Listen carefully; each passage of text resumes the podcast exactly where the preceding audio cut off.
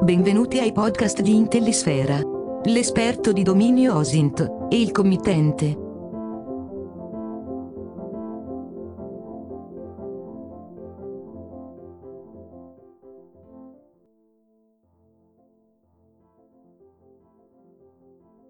Nell'ambito delle attività tipiche di intelligence delle fonti aperte, il rapporto tra l'esperto di dominio OSINT e tutti gli altri attori a qualsiasi titolo interessati o coinvolti nel processo di intelligence è sempre strategico. Questo deriva dalla prassi assiomatica dichiarata all'interno della teoria generale, secondo la quale in OSINT ogni entità informativa va considerata alla stregua di una fonte se possiede le tre attitudini che la definiscono. L'attitudine amnestica, l'attitudine narrativa ed infine l'attitudine sociale. Tra quelle che si possono immaginare, la relazione tra l'esperto di dominio OSINT, analista, operatore o progettista che sia, e il committente è quella più strategica di tutte. Questo per il semplice ma per nulla scontato motivo che proprio nella committenza, cioè nell'atto di affidare l'esecuzione di un'attività, che si manifesta per la prima volta il sistema di sensi che poi condurrà alla definizione dei percorsi euristici che guideranno tutto il processo. È interessante notare come il committente non necessariamente è sempre il fruitore principale delle risultanze dell'attività di intelligence.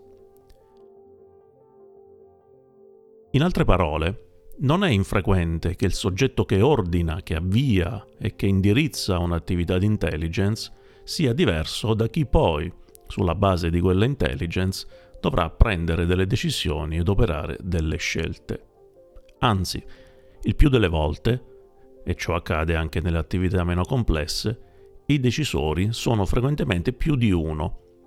Basti pensare agli organismi decisionali collettivi ai consigli di amministrazione, dove la decisione è univoca ma si costruisce in modo collegiale. Oppure a quelle decisioni complesse che richiedono necessariamente più di una expertise specialistica e che sono il risultato della somma di diverse singole assunzioni di responsabilità.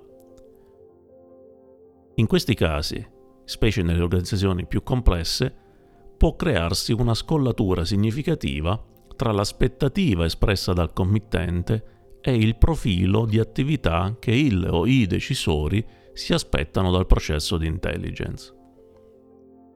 Nella sua funzione istituzionale di interfaccia, sistemica, concettuale e disciplinare, tra fonti diverse, l'OSINT può, vuole e deve farsi carico anche di questa mediazione e in molti casi dovrà farsene carico anche in relazione alle diverse microlingue o linguaggi disciplinari settoriali che i committenti, i decisori e tutte le altre fonti impiegano, così come ampiamente argomentato all'interno del microglossario interdisciplinare per l'intelligence delle fonti aperte, al quale rimandiamo per un approfondimento.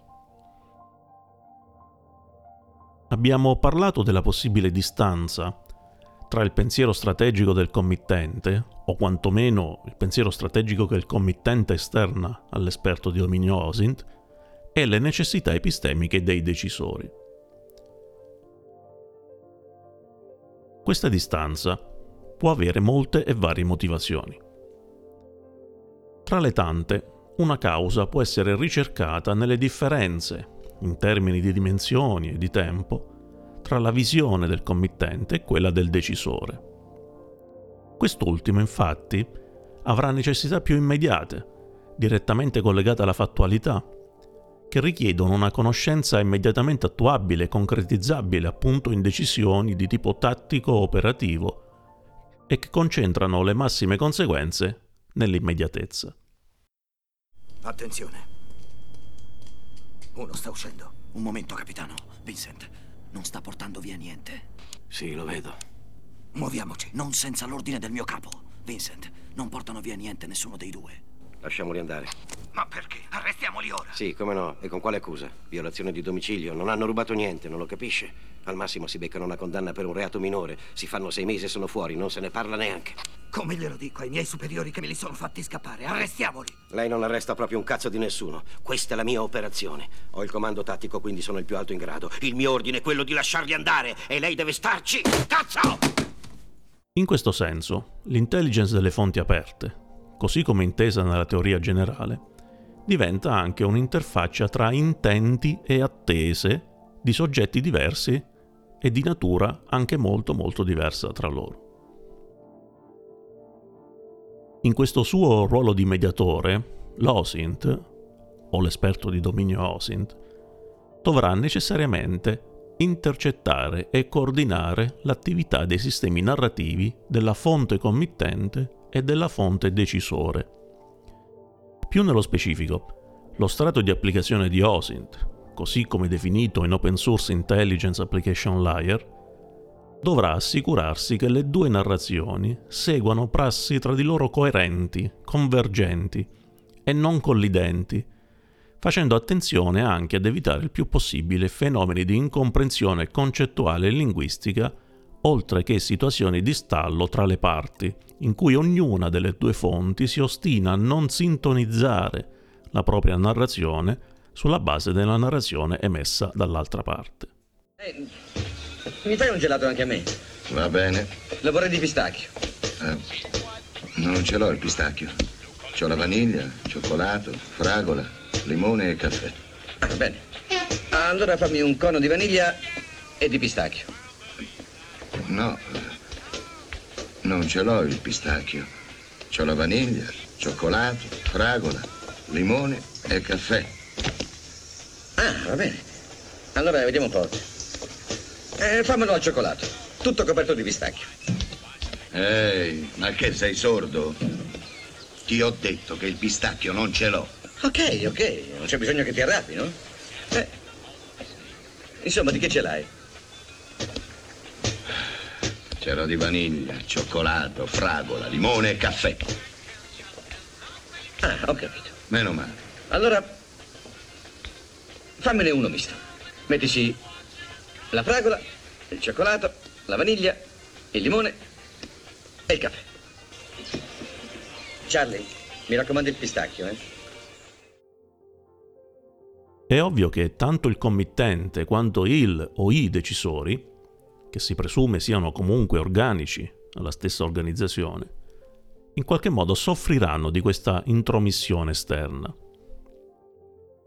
In questo caso, l'attività dell'esperto di dominio OSINT deve estendersi anche all'aspetto psicologico, svolgendo una funzione motivazionale finalizzata all'accettazione del cambiamento, nella quale lo stato di applicazione di OSINT è il meccanismo di attivazione che permette di sbloccare idealmente committenti e decisori rendendoli consapevoli di un'urgenza di comunicazione. La particolarità di OSINT, intesa come intelligence di fonti più che di informazioni, è proprio quella di ridisegnare e riconfigurare il sistema di relazioni che esistono tra le fonti.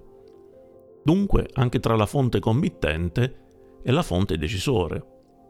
O comunque tra la fonte che avvia il processo OSINT e le fonti che fruiscono delle risultanze di quel processo. È ovvio che più il committente sarà reso consapevole di questo aspetto, più il processo di intelligence sarà messo al riparo da potenziali frizioni o atteggiamenti resistenti, perpetrati più o meno consapevolmente, tanto da parte dei soggetti a vario titolo coinvolti, quanto da parte degli stessi soggetti che hanno originato il processo di intelligence.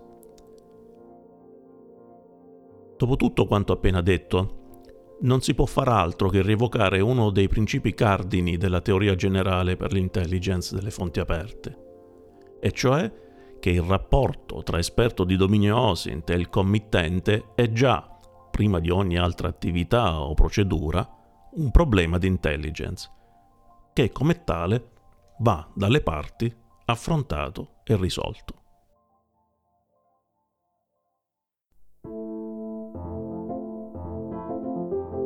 Fine della puntata, l'esperto di dominio OSINT e il committente. www.intellisfera.it